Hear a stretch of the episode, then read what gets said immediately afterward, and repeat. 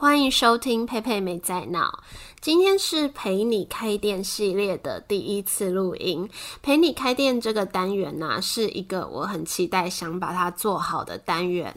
我会去找很多食品店家的创办人来跟大家聊聊开店啊、创业背后的甘苦谈，让大家听听他们最真实的过程。这一集呢，我邀请到一个在德国柏林创业的台湾人，也就是 Easy Cook Asia 的创办人之一杨承恩，让他来跟我们分享他在德国创业还有创立这个品牌的过程。那我们就欢迎他。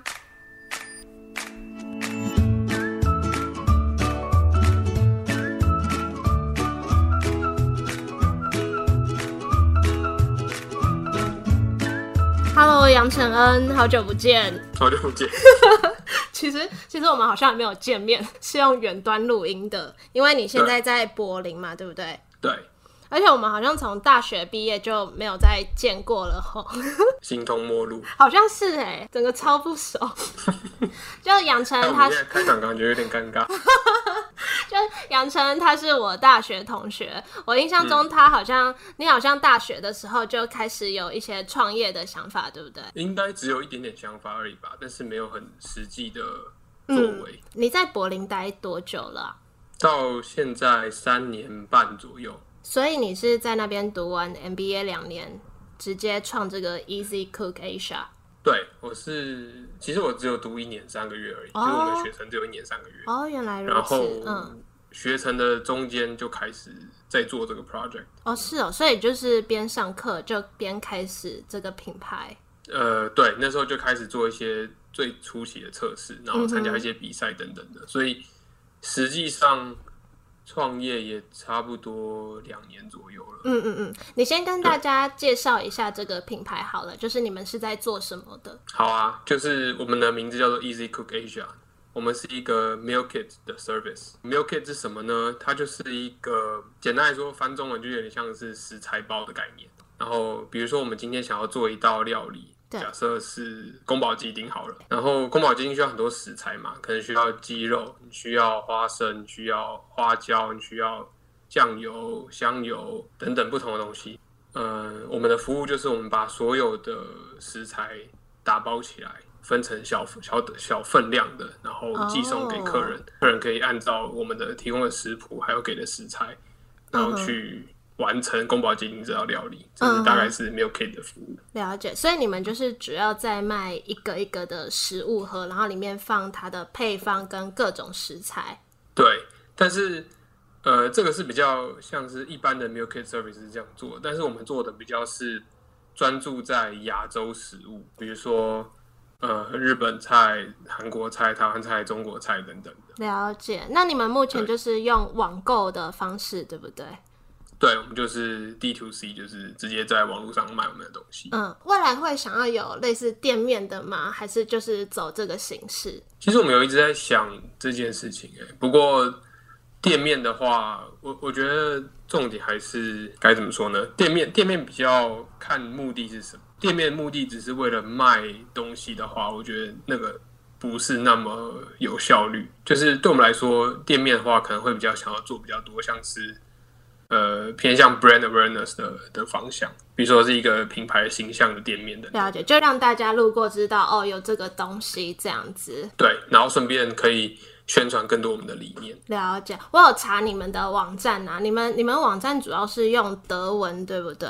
对，因为我们现在是从德国开始，然后他就有 Google 翻译，他就写什么正宗的亚洲烹饪香，那 是你们自己设的吗？还是 Google 自己翻的？不是那个 Google 翻译很烂呢，可是我有看你们的简介啊，就觉得蛮有意义的，因为上面有提到 Connect Asia to the World，就光这点我就觉得很有意思。因为对对，因为我之前待在美国啊，就一直很想把自己的国家地区文化跟美食传出去，发扬光大。对，嗯哼。那你刚刚说你们是卖整个亚洲的料理，就不止台湾吗？没错，对，包含了哪些国家？我们有韩国菜，有日本菜、台湾菜、中国菜、新加坡、马来西亚、泰国、印尼、印度，那这蛮很多，就是基本上整个亚洲东亚、东南亚到南亚，就是比较有名的菜，我们几乎都有 cover 到。不过你们是怎么会煮这些料理的？你们是有各个国家的人一起开始的吗？还是对，我们从一开始就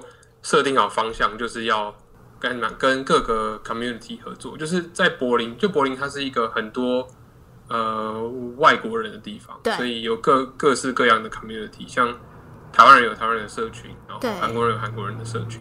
我们从一开始就决定要做这件事情的时候，我们就开始跟各个社群接触，然后哦你知道，就是在国外，大家都会想要做自己家乡的料理。对也都会想要推广自己家乡的料理。其实你们去接触他他们的时候，会觉得觉得蛮容易的，因为他们就看到我们想要做这件事情，就会觉？得很开心。对，所以就是他们也不算是你们的团队成员，只是说你们有一个 community，然后去跟他们请教说怎么做你们国家的家乡菜这样子。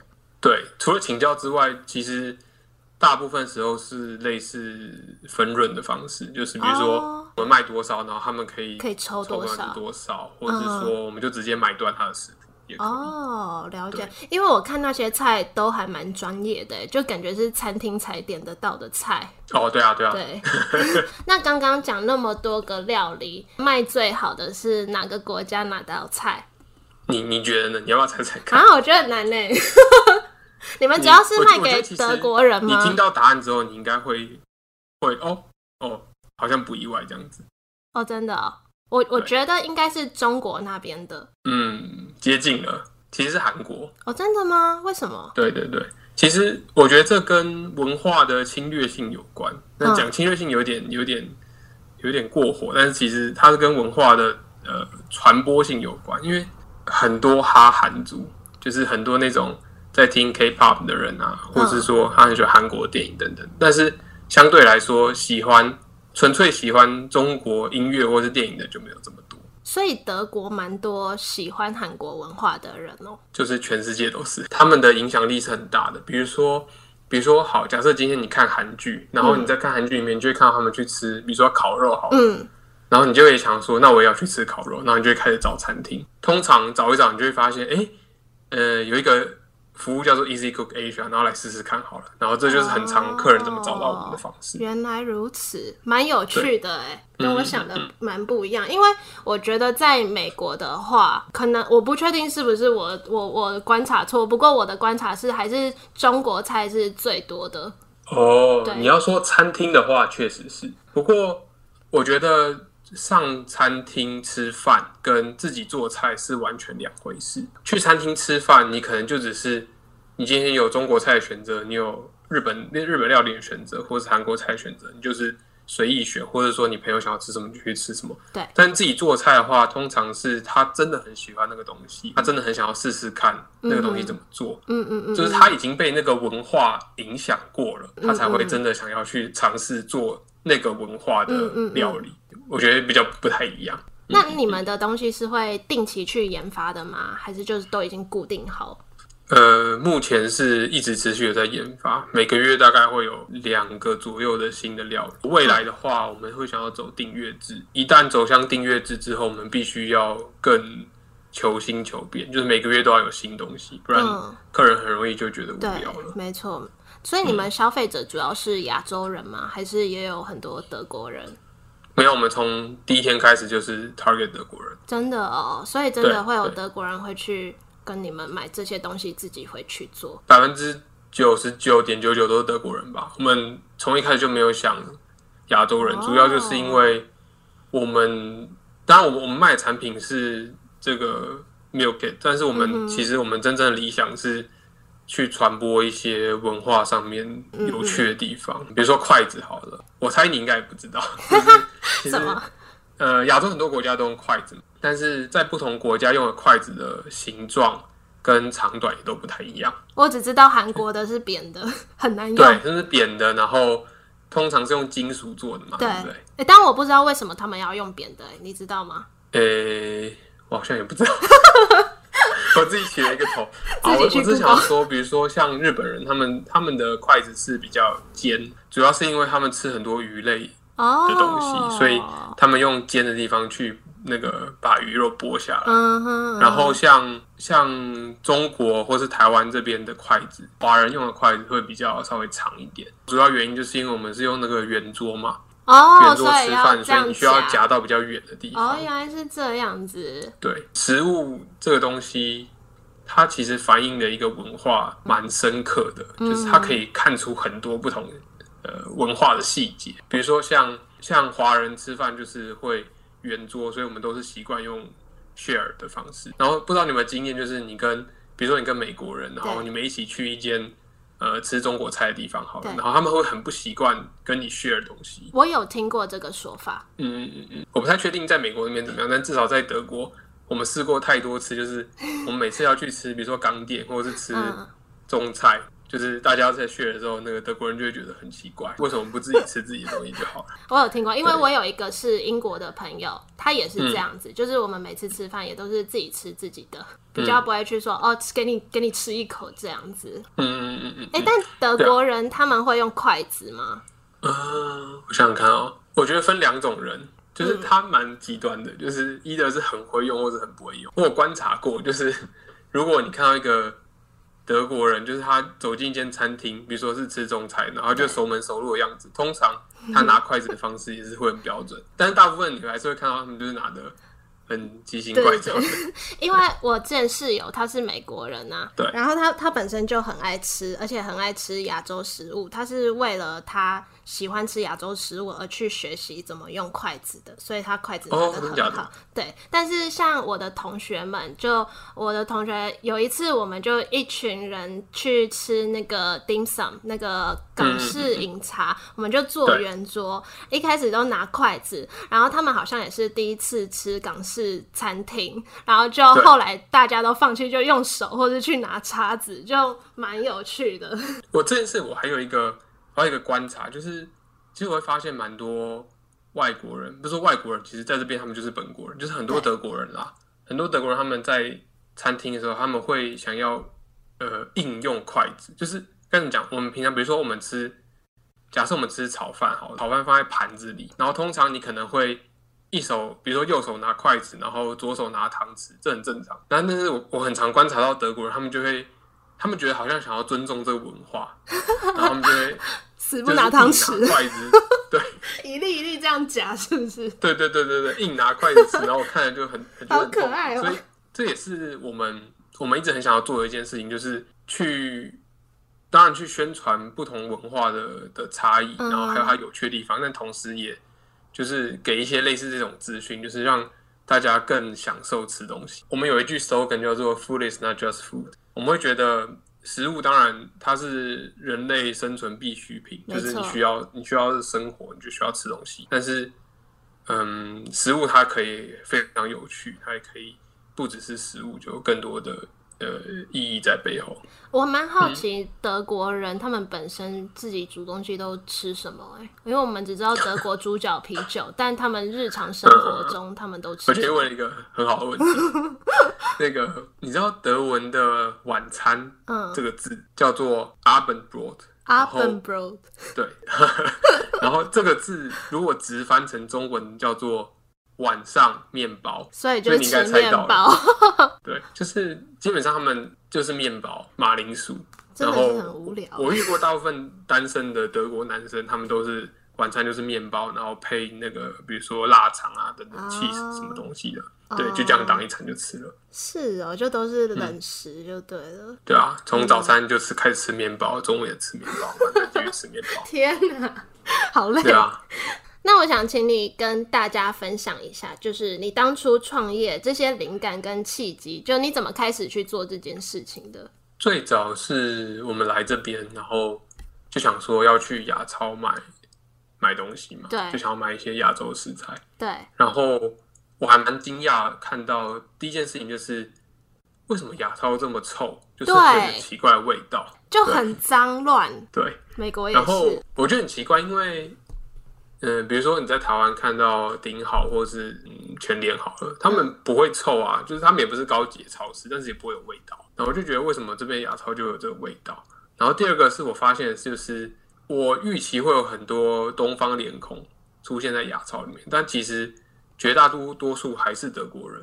哦，是哦，对，就发现其实很多人在很多德国人在牙超购物，但是体验真的很差，就是他们也看不太懂，就是那个包装上面写什么。嗯然后我就很常被被别人问问题，说：“哎、你知道这个东西要怎么用吗？”嗯嗯，或者说有人问我说：“哎、这个他拿了一个昆布，然后就说这个要先洗过吗？”等等，他就会问这种问题。哦，所以我发现很多人其实他想要煮亚洲的菜，但是他没办法。比如说他取得资讯没有那么容易，他不知道该怎么做，然后整个体验是非常非常差的。就是他需要上网查很多资料，然后他需要呃到购物体验很差的亚洲超市买东西，最后可能做出来又不如预期。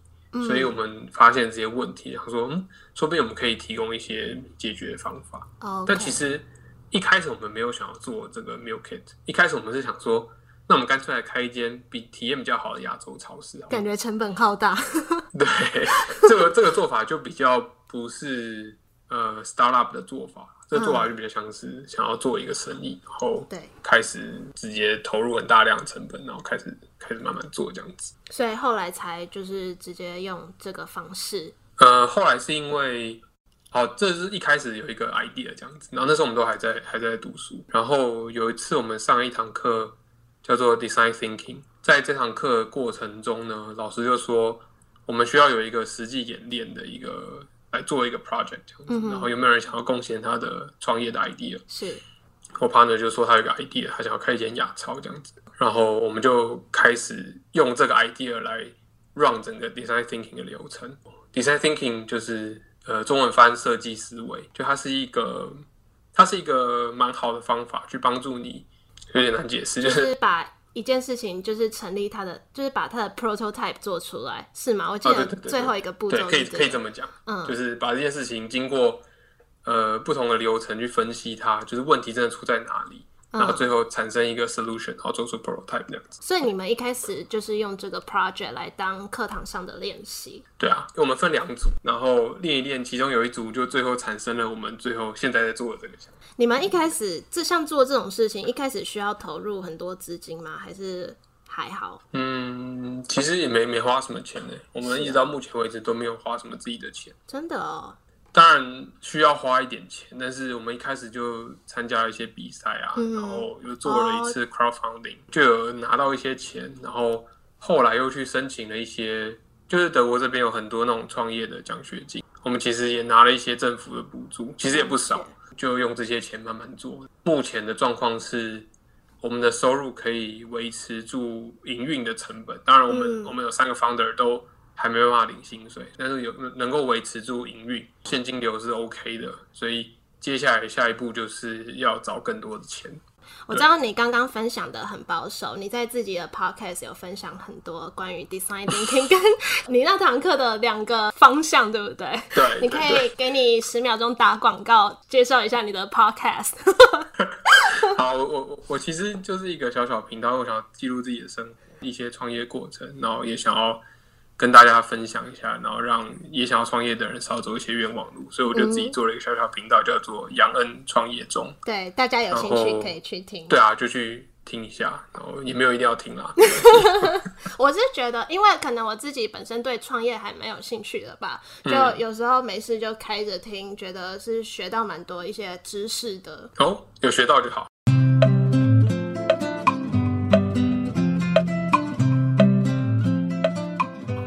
你觉得这过程当中啊，嗯有没有遇到什么是最困难的事？你觉得你快撑不下去了？有哎、很多次哎、像我刚说的那个奖学金嘛，我们总共申请了三次，前面两次都失败，然后第三次觉得感觉就要成功了，就是一切都是很顺利，然后最后还是失败了。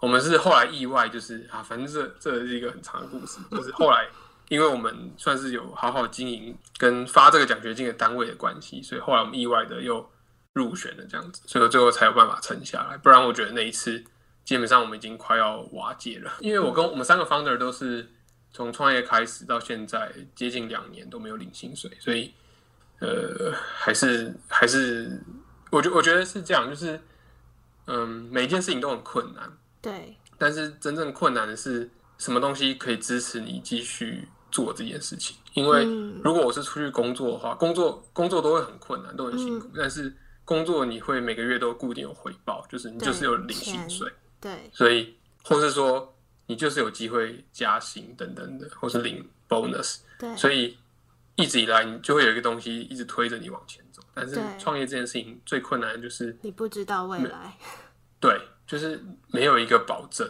然后每一件事情你都要解决，你解决你也不知道你能不能赚到钱，尤其是做新创，就是尤其是那种白手起家的新创，就是你一开始什么钱都没有，你就要想办法把服务做好，然后想办法开始赚钱，嗯觉得才是最困难。感觉压力真的蛮大的。对啊，这个压力蛮大。那你觉得是什么在支持你？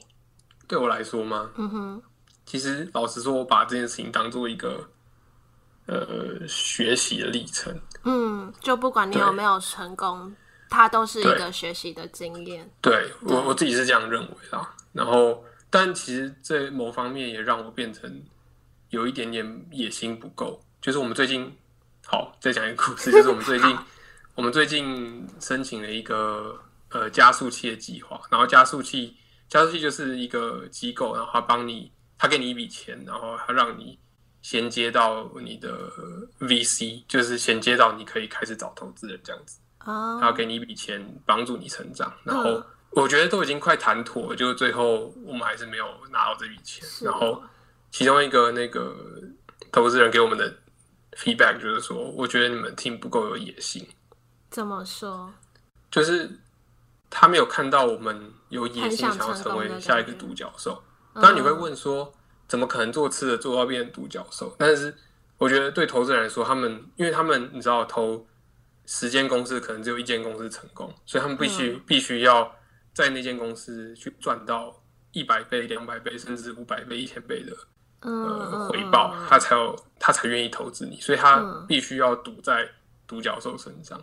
所以他说没有看到我们的野心，所以这件事情我一直在检讨，就是觉得我是不是把这件事情看得太轻松了？我是不是觉得好，反正反正失败没有关系，就当做学习，所以导致我没有一个东西一直在推着我前进。那你觉得？这讲多了，你觉得关于没有野心的事情，你要怎么嗯就是变得有野心？或是说，因为我觉得每个人的心态不一样，有些人就可能，呃，就可能像你一开始这样，就觉得我只要在这件过程有学到东西就好。有些人就是觉得要赚大钱。那嗯你觉得你要怎么把你的心态调到那样子？我觉得你需要一个需要一个信念，就是你需要知道你自己在做什么。我觉得如果我个人，这是我个人的的想法，我觉得如果只是想要赚大钱是绝对是不够的。对就是赚钱的方式太多了，就是真正厉害的人，或者说你真的有能力。呃，把一个事业做得很好的人，他其实也有能力在其他地方赚钱，就在一间公司慢慢做，然后表现很好，然后嗯升官等等的，他有很多事情方法可以赚钱，所以嗯。这件事情不足以去推动你持续面对不同的困难，一直成长这样子。嗯。所以我觉得还是需要有一个信念。嗯，我就拿我 partner 当一个例子好了，就是他他就是那种很有很有信念的人，所以他算是我们团队里面的梦想家。嗯所以他就是一直一直，呃，该怎么讲，一直帮我们逐梦，然后一直把一个目标放在那里，然后嗯带着我们往前推。这样，有时候有时候不一定是靠自己啦，有时候当然整个团队组成也很重要，就是每个团队都需要有梦想家，然后有做事的人，然后有一个稍微比较中间，然后平衡大家的人。所以你们是有三个 founder 一起，对啊，就都三个人，是是哪哪个国家的人啊？我另外两个是韩国人，我两个都是是台湾人。韩国。OK，那我很好奇一件事情，你觉得创业的话，一个人好还是有合伙人好？绝对不要一个人。怎么说？嗯，一个人好，第一个是很现实的面层面，就是一个人他的呃前期需要负担的那个技术层面不够，对，就是比如说你这个人，你就是很会做行销面的东西哦，市场面的东西，对，可是你可能你如果是要做一个软体的创业的话，就没办法技顾到技术面，对，然后像这种东西是绝对不太不太可能外包的，因为它是你的核心价值，是，所以我觉得创业初期要找 co-founder 的时候，一定要至少找两个人以上，然后这两个人是顾不同的面呃技术层面的东西。嗯，对，所以他需要他需要互补，因为这两个都会是你最核心的价值，然后你必须要把这个核心的价值呃保留在你们 team 里面。前几天才听到一个故事，但这不是这不是很新鲜的故事啊，就是当初那个 Instagram 它的它的创办人要呃要找投资人的时候，投资人就强烈的要求他一定要再找另外一个 co-founder。嗯，虽然后来那个 founder 他也是灵魂人物没错，但是其实投资人也蛮在意你们整个团队的组成，就是你们有没有办法互补，有没有办法去 cover 到大部分的面向这样。而且我觉得好像有个 partner 也比较容易互相推动前进。会会对会有差，因为一个人一个人战斗跟很多人一起战斗还是不太一样。对。那你觉得在德国创业语言会是问题吗？是 一个超大的问题。对啊，因为我想说，如果在美国的话，毕竟英文是我们从小学到大的，那在德国又是一个新的东西。我觉得分两个层面看，一个是做一些，比如说登记公司啊，对，或是跑一些流。程等等的，我觉得这不会是太大的问题，因为以柏林来说，它是一个将英文完全可以通的城市。你到政府单位，你跟他讲英文也可以，然后甚至有很多单位是专门在帮助外国人在这边设立他们公司，这一点不会有太大问题。但我觉得真正的问题是客人，就是你的哦 target customer。当你没有讲同一个语言的时候，你是很难真的去知道他们在想什么。那你觉得，呃，创业这件事情需要做很多准备吗？还是说就做了就对了？分成两个层面来看，就是你当然在在前期的时候，你需要去做一些评估啦，没办法说马上就花钱砸钱创业，或者说马上就开始投入一件事情，我觉得那样有点太莽撞了。但是嗯在评估的同时，其实有很多方法你可以利用，就是你同时也可以开始做一些简单的测试，我觉得这很重要。与其说这是准备，我觉得更像是开始测试一些东西。呃，测试其实可以很简单，这有点难想，一开始有点难想象，后来才发现，比如说我们想要推一个呃订阅的服务，对我们在去年十月的时候就在想说怎么推订阅服务。那个时候我们正在一家孵化器里面工作，就是孵化器就是帮助新创事业孵化的一个呃一个地方，就是一个组织。然后这个组织里面通常有一些新创教练等等的资源可以用。我们就在跟我们的新创教练讨论说，我们该怎么该怎么测试我们的订阅服务。然后我就一直很反对做这件事情，因为那时候我就觉得我们网站都还没做好，然后马上又要上线那个订阅服务，太麻烦了。嗯然后那个教练就反问我一句说：“为什么一定要网站做好了才可以测试订阅？”嗯，然后说：“不然要怎么测试？” 他就说：“你就弄一张 Google 表单啊，然后你跟大家说你会你需要你订阅要花多少钱啊，然后会有哪些内容啊，嗯，然后叫他们回回传 Google 表单，他们愿不愿意订阅啊？我就有点愣住了，就是发现哦，原来测试可以这么简单，所以其实很多事情不需要很多准备，你可以嗯用最简单的方式去测试你的客人是不是真的想要那个东西，嗯或者说你的产品是不是真的有解决你客人的问题。嗯，了解。有没有什么东西是你这辈子没想过你会去做的事？你说关于创业的过程对啊，这整个过程中，我觉得开始写网站就是一件事吧。哎、对啊，其实我我有一个想分享，就是因为我这几年也接触到很多创业的人，我觉得就是包含我刚刚问你的那个问题，我可能以前也是觉得我可能要准备到一定的程度，我再开始去做。不过后来嗯。我去认识这些人，我觉得他们都有一点，就是我觉得一半一半，你要准备一半，但是有一半也是直接下去测试。那呃，就是去做了，然后你不会的东西就去把它学起来。就比如说你刚刚说做网站的东西，对，比如说一个面包师傅，他可能只会做面包，可是他开了一家店，那他就去学网站，把它做起来。我觉得这是创业的人跟一般可能在公司里面的人最大的不同。就一般人可能就不会的东西就说不会，等人家来教，或是推给别人。对，对，这是我的观我觉得我觉。得你讲蛮蛮好，我蛮认同的。像我 partner 就很常讲一句话说，我们要把我们手弄脏，嗯，就是把什么？我们什么都要做，把手弄脏，对，什么都要做。像呃，网站是一件事情，因为等于我们三个 founder 里面就我比较接近这件事情，嗯 所以就得得由我来做。然后我也嗯是从一开始用最简单的 WordPress 的一些模板去拉网站，然后一直到现在去真的去开始写网页这样子，所以就一步一步慢慢慢慢来。然后还有另外一件事，情印象比较深，就是我们刚开始要找客人，然后我们也不知道去哪里找客人的时候，我们就想说，那我们就去摆摊好了。哦，那我们就去参加很多市集，在市集我们也不能就只是一直在那边宣传我们自己的产品，因为大家去市集是想要买东西吃的，所以我们就直接在市集里面开始卖那个韩式拌饭这样子，然后很酷哎，就是什么都做了。其实那件事情最后结果其实是不好的，因为呃，我们我们有没有预想想说，我们一边卖韩式拌饭，一边跟客人解释说我们的理念，然后说大家可以来买我们的产品等等，但其实发现大家就只是为了吃啊，所以。这个嗯，中间你是走蛮多冤枉路，但是是就像我 partner 说，就是你要把你的手弄脏，你要不要去怕做一些你没有做过的事情。嗯嗯嗯，很酷哎。你 partner 本来是学什么出身的啊？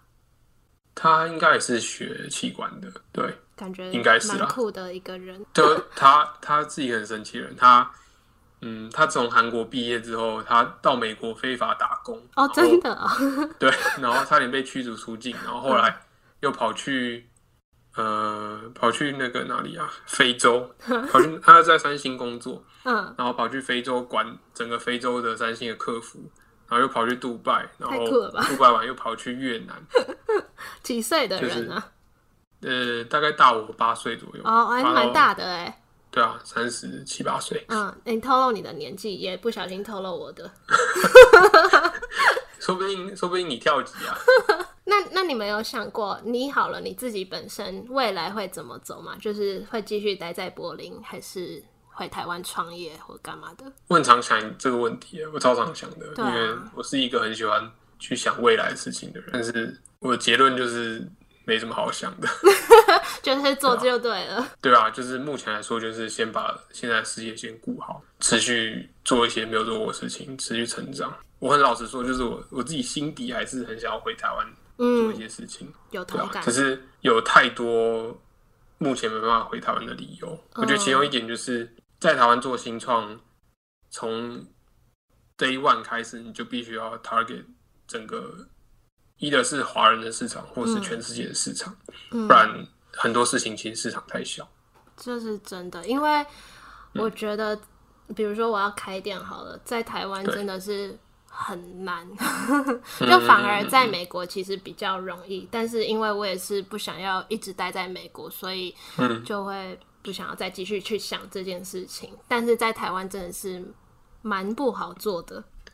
对啊，我嗯是、我其实很不喜欢有一种人，就是我我自己认识超多这种人，就是一到了国外就开始各种，我也觉得，或是就是说你其实觉得根本超好的，很多事情都超好的，真的，真的，嗯就是对我也很不喜欢。就是有些人就觉得来国外就觉得说，哦，我一定要待在哪里，我一定要待在哪里，就不要再回去了。同感，对嗯，对啊，所以嗯，但我必须说，在新创这一块，台湾天生的劣势吧，就是市场嗯，对啊，整个市场规模还是太小，对，对啊，没错。那最后我想要呃，请你分享一下，就是有没有什么话想要跟未来想创业的人说，或是你觉得创业者的共同 mindset 是什么？